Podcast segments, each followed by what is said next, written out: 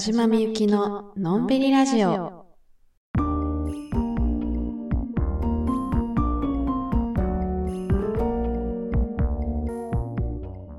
こんばんは、田島みゆきです。このラジオは毎週月曜夜9時に更新しています。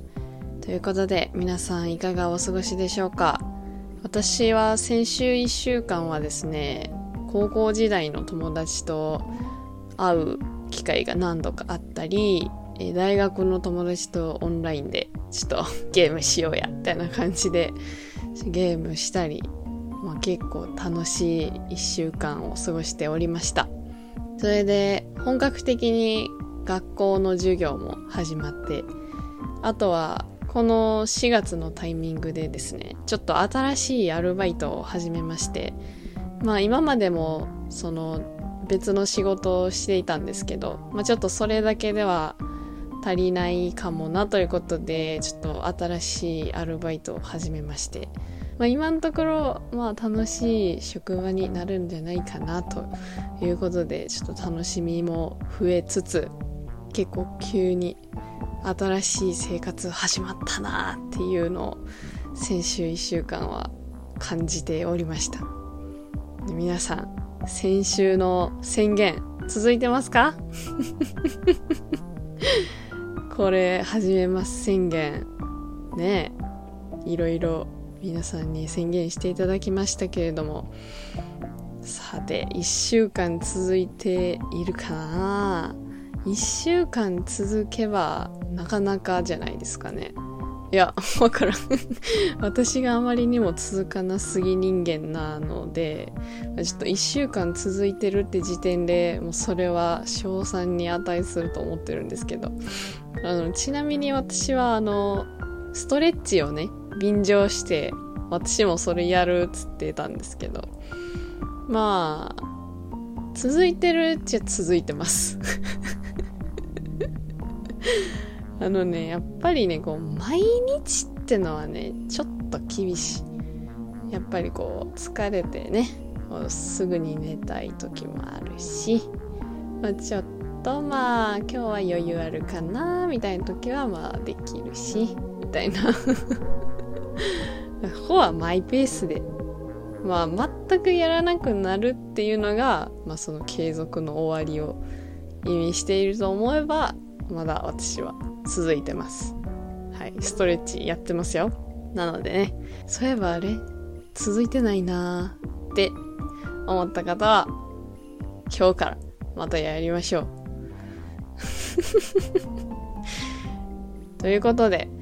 えー、このラジオは Apple Podcast、Anchor、Spotify、Google Podcast でお聴きいただけます。ラジオの感想やラジオテーマの回答はインスタグラムアットマークみゆきアンダーバー田島アンダーバーにて受け付けております。ぜひあなたのお話を聞かせてください。お待ちしております。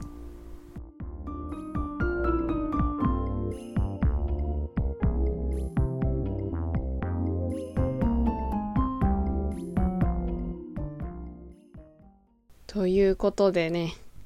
あの、さっきね、お菓子を食べてたんですけど、あの 何のお菓子を食べてたかっていうと、えっ、ー、と、グラマシーニューヨークっていう、あの、洋菓子店があるんですけど、そのグラマシーニューヨークのチーズケーキを食べてたんですよ。あの、ホールのやつとかじゃなくて、あの、お土産とかで渡せるような小袋に入っている、こう、ちっちゃい長方形のチーズケーキみたいな。春なんでね、その、いちごスペシャルみたいなのを食べてたんですよ。で、そのグラマシーニューヨークが使ってるいちごのお菓子の、その、いちごの品種がアマオらしくて、で、ああ、アマオなんやと思って。で、なんとなく読んでたら、そのアマオの説明みたいなのが書いてあって、で、アマオっていう名前どういう意味か皆さんご存知ですか？いやいや、アマオって言われりゃ、アマオ、アマオやろって私は思ってたんですけど、アマオはね、甘い、丸い、大きい、うまい。その頭文字でアマオらしいんですよ。えーって感じじゃないですか。なんか私的にはこれめちゃめちゃ衝撃的なニュースやったんですけど、いや、アマオって、その、アマオという固有名詞じゃなかったんや、みたいな。なんかまさかそんなさ、頭の文字取ってくっつけましたみたいな、そんななんかポップな由来だと思ってなくてですね いや。私はさっきちょっとめっちゃ驚愕したっていう話なんですけど。とそれで、最近私は、あるアニメを見まして、その、平家物語っていうアニメーションがありましてですね。まあ、みんなが知ってるあの有名な平家物語なんですけど。まあ、このアニメは、えっと、古川秀夫さんという方が、えー、現代語訳された平家物語っていう本があるんですけど、まあ、それを原作としたアニメーションで、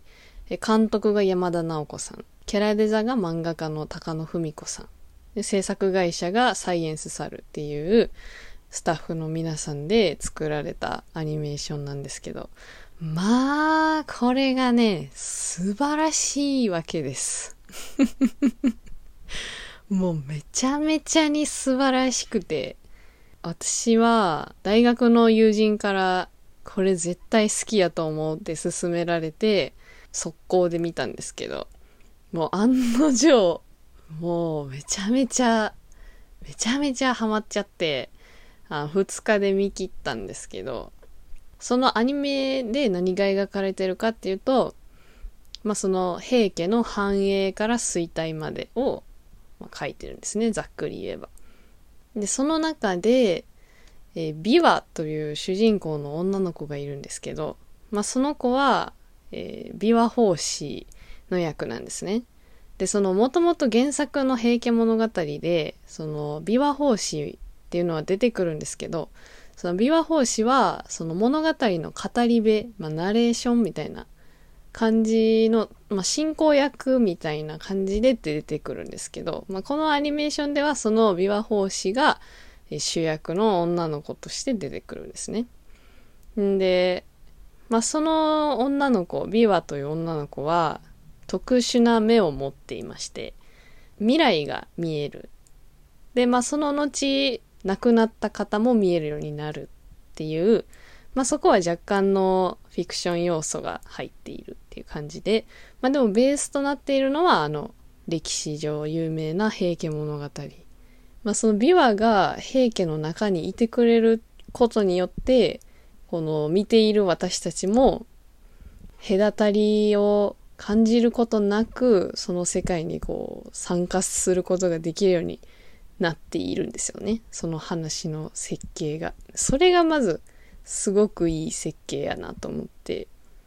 で、私がまあネタバレにならない程度でちょっとだけお話しすると、あの、めちゃくちゃいいなと思ったのが、琵琶っていうのは、そのさっきも言ったように、その未来が見える目を持っているっていう設定なんですけど、でも、その未来が見えても、結局その未来を変えることはできないんですね、その琵琶はね。未来が見えても自分には何もできないっていうことですごい琵琶が打ちのめされるんですけど、まあ、その様子がこう死とか運命って呼ばれるような目に見えない大きな何かに対する絶望みたいなのが描かれててでその感情ってそのまあちょっとおこがましいんですけど私がこの前書いてた小説「願い」にも、まあ、通ずるところがあって私もそういう死とか運命と呼ばれるようなものに対する絶望みたいな気持ちにどう向き合っていくかみたいなのを一つの大きなテーマとして書いていたので、うわーこれめっちゃ通ずるとこあるなと思って、なんかすごいいいなと思っていたんですね。で、まあその一旦絶望のを描いてから、その最終的にビワがこう答えを見出していくんですけど、まあ、そのな、どういうふうに答えを出していくかっていうところが、まあ、そこも注目して見ていただきたいなと思うんですけど。うん、なんかね、いや、語り出すとね、止まらないんですけど あの、私、日本史全然好きじゃないんですよ。めっちゃ成績も悪かったし、その教科書に載っている名前を見ても、そこに人間を感じられないというか、まあ、その平家物語を見たことによって、なんか、あ、この人らも人間やったんや、っていうか、こう、生きてる人、生身の人間やったんやっていうのが分かって、んで、まあ、その歴史を学んでたこの数少ない知識の中でも、まあ、すごい、なんていうか、日本内で戦が何回もあったっていうのは、まあ、漠然と知っていたわけなんですけど、まあその勉強するにあたって、なんというか、ね、いちいちそんなさ、一つの戦を覚えるためにさ、感情移入なんてしてられないじゃないですか。なんか、この人とこの人が揉めて、だから、まあ、この土地でこういうなんとかという戦いが起こって、で、その結果、こっちが滅びて、こっちが繁栄して、みたいな そういう感じでしか認識してないですから、その一部をこう、リアルに、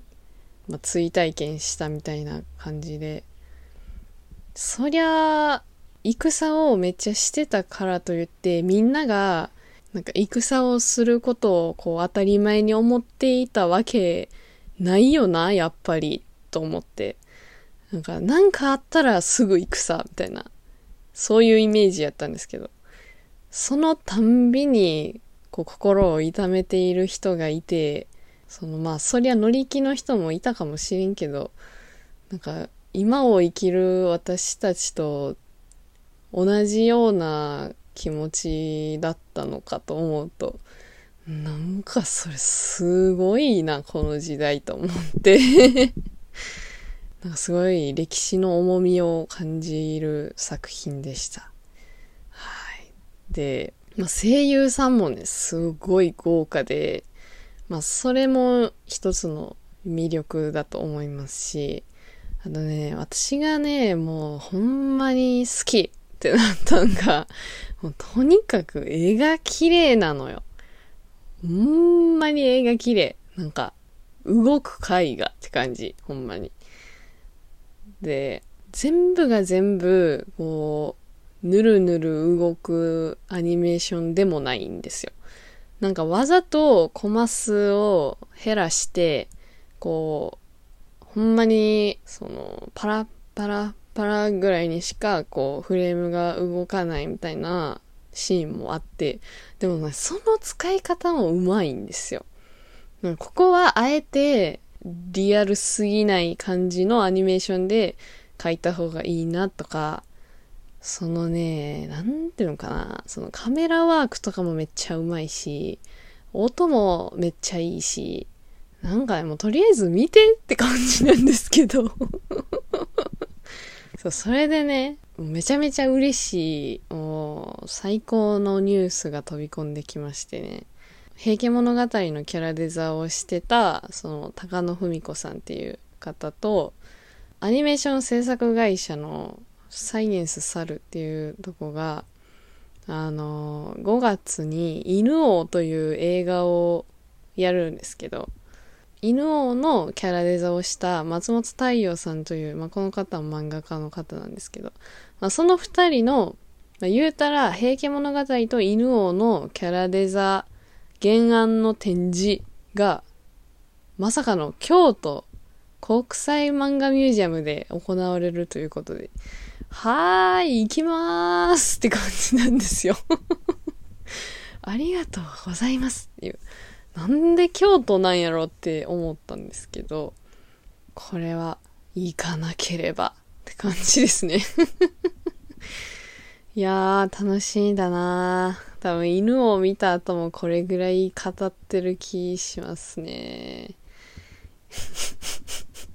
いや、平家物語めっちゃいいから、まだ見てない人はぜひ。もう、歴史全然知らんくても楽しめるので、ぜひ見てみてください。でね、ちょっと話変わるんですけど、なんか最近、自律神経整えたいなと思って。そういう気持ちになっておりまして。なんかさ、ちょっと前はさ、腸活ブームあったじゃないですかで。なんか、腸活とか温活とか、ななもうちょっと前やったらな、なんやろ、酵素とか、いろいろあった中で、今来てるのは自律神経なんじゃないかと思ってですね。あの、私、健康オタクに片足突っ込んでるみたいな感じの人なんで。まあでも健康オタクでもないか。あの、知識だけを詰め込んで、実践はしてないパターンの健康オタク だから健康に関する知識だけはあるけど、まあ実践はしてないっていう。まあそれはオタクとして失格だと思うんですけど、まあ、それでね、今はこう自律神経に関する情報を仕入れたい時期なんですよ。っていうのも、あの、私、胃腸が弱い。で、あと、PMS と生理痛もひどいんですね。で、その辺は、その自律神経が乱れているということが原因かもしれない、みたいなのを知ってですね。で、この前一個ね、買ったんですよ。その自律神経を整えるためのことがいろいろ書かれている雑誌をね、まあちょっと読んでみるかと思って。自律神経を整えるための一日みたいなのが書いてあって。6時半。毎朝決まった時間に起きる。うん、無理ですよね、この時点で。まず6時半から私のスケジュールが始まるわけがないんで、この時点でもう終わってるんですけど、まあ、とりあえず先を見てみようということで。6時40分、ベッドの中で耳を引っ張る。え？みたいなベッドの中で耳を引っ張るが一番最初にやるべきことなんやっていう衝撃ね。何よりも先に耳を引っ張るということが人間にとって最善の行為らしいんですけど。まあでも耳ってこういろんなツボが集まってるって言いますからね。なるほど。耳を引っ張ればいいのかと思って。で、6時45分、朝日を浴びる。6時50分、白湯を飲む。7時半、朝食を食べる。もうね、こういう感じでこう、分刻みに健康スケジュールが組まれてるわけですよ。いやー、健康になるって難しいね。ほんまに。いや、これさ、ラジオで紹介しようと思ったからさ、あのちょっと書いてメモしましたけど。いや、もう、秒で忘れるからね、こんなこと もう、だってさ、パチって目開けた瞬間なんてさ、頭ろくに回ってないからさ、耳を引っ張るなんて覚えてるわけがないのよ。まあ、朝日を浴びるはまあカーテン開けたりするから、まあ無意識にやってるかもしれんけど、白湯を飲むもね、あの、ティーバールでお湯沸かして、あの、激圧の状態から左右になるまでを待ってられないんですよね。もう喉乾きまくってるから。だからもう、そこを待つことができず、普通に水飲んじゃうし、自律神経整えたいから教えてやってんのにって感じだと思うんですけどね。まあその雑誌の方からしたらね。まあのくせに全部にイチャモンつけて、えー、覚える気もないっていうありさまなんですよ。まあ、それで、まあ、その、スケジュールの他にもね、なんかいろいろこう、自律神経を整えるためにこういうことした方がいいよみたいなのが書いてあるんですけど、あの、1日30分は何もしない時間を持つと書いてあって、でもこれ一瞬できそうに思うじゃないですか。でもこう、よくよく自分の生活を振り返ってみて、何にもしてない時間ってないなぁと思って、なんていうの？物思いにふけるみたいなさ そういう時間がないんですよね。っていうか、そんな人いる？と思って。だってさ、仮にさ、これを見てさ、いや、1日30分は何もしない時間を持たなあかんから、よし、今から30分何もしないぞって思ってる時点でさ、それはもうさ、何かしてるということにならないのかな。よし、今は休憩30分何もしない時間だから、何も考えたあかんし、何もやったあかんし、よし、今は休憩してます。はい。よし、休憩、頭休めて。とかさ、いやもう逆にストレスになるやん、それ、みたいな思っちゃったんですよね。何もしないのって、そわそわしませんなんか、これでいいんかなみたいな。私、今何もしてないけどいいんかなっていう謎の不安に駆られて、私はちょっと30分も耐えられないかもしれない。で、その次めくったら、なんか、ポジティブ脳にするための10の考え方みたいな書いてあって。いや、これもね、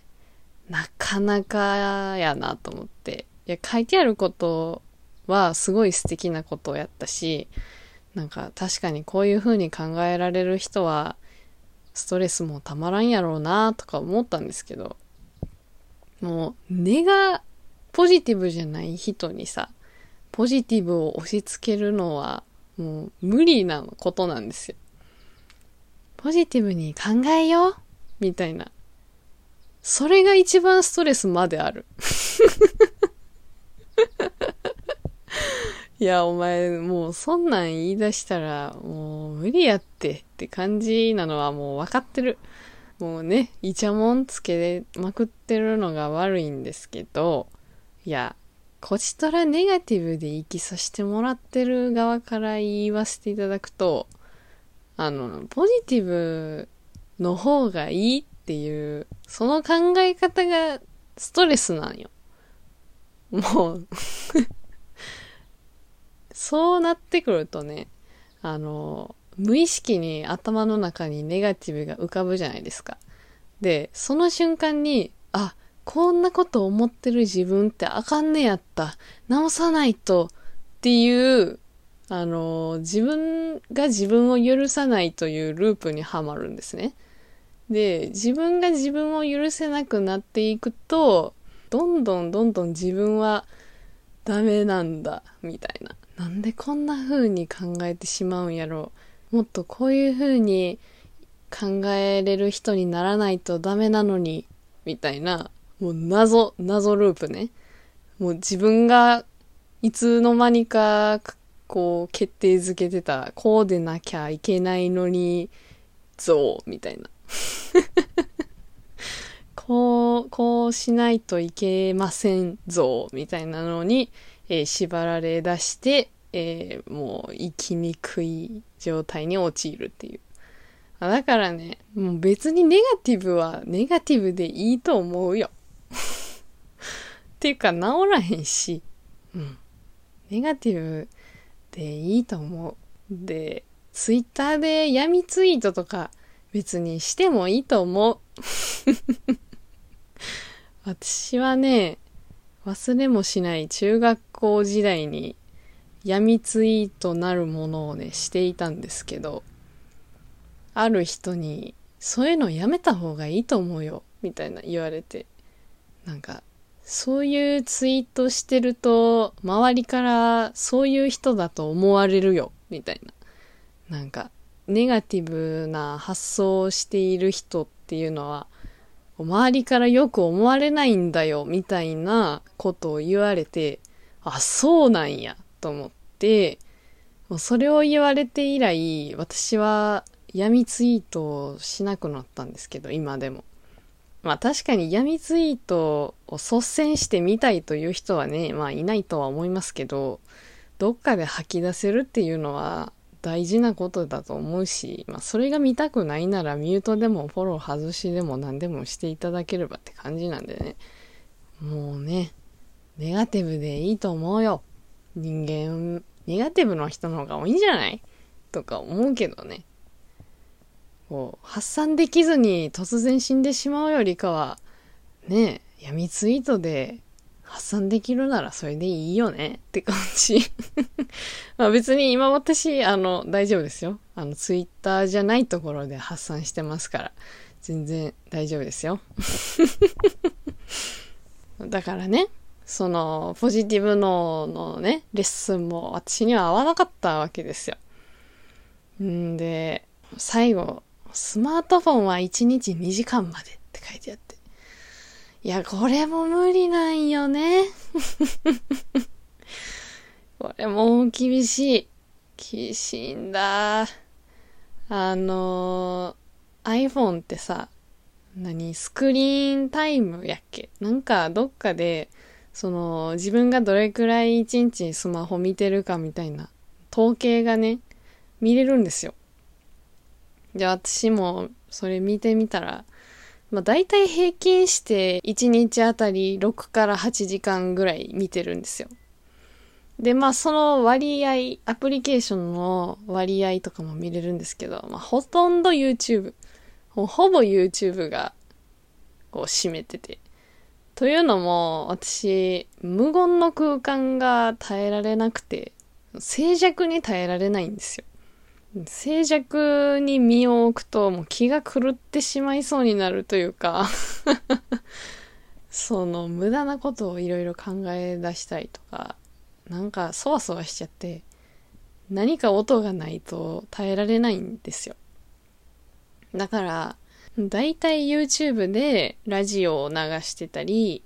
長時間配信してる方の生配信のアーカイブとか、まあリアルタイムで見れるときはリアルタイムとか、まあ生配信を垂れ流しにしてるんですよ。まあだから見てる、画面をずっと見てるかって言われたら見てないですけど、うん、まあだからそういう点では、その見てる時間は2時間以内に収まっている説はありますが、そう、まあだからね、それもあまりこう毎日できそうにもなく。いやーなんか自律神経 整えようとすればするほど乱れるんじゃねえって思ってね。もうこのままでいいやって思ったって話です。いや、少なくともこうやって今ここで私の話を聞いてくれる方がいるっていう、その事実だけで何か私の何かが整っている気がしますので 皆さんいつもありがとうございます。はい。ということで、えー、来週はテーマ会です。え、現在募集中のお題は食どころ珍百景です。えー、カフェとかレストランとかまあ、ご飯を食べるところで見た珍百景ですね。なんか、え、そんな食べ方する？とかさ、なんか、え、あの人やたら癖あるお客さんやな、とかさ、まあ、なんやろ、ファミレスで盗み聞きした話とか、まあ本当に何でもいいので、なんかご飯食べていた時にあった話を送ってください。回答は4月21日木曜まででお願いします。回答方法はインスタグラムアットマークみゆきアンダーバー田島アンダーバーのプロフィール欄のリンクからラジオ回答という項目を選んでいただくと回答することができます。質問回答以外にもラジオの感想などもお待ちしております。ということでお時間でございます。最後までお聴きいただきありがとうございました。ここまでのお相手は田島みゆきでした。来週ここでお会いしましょう。またね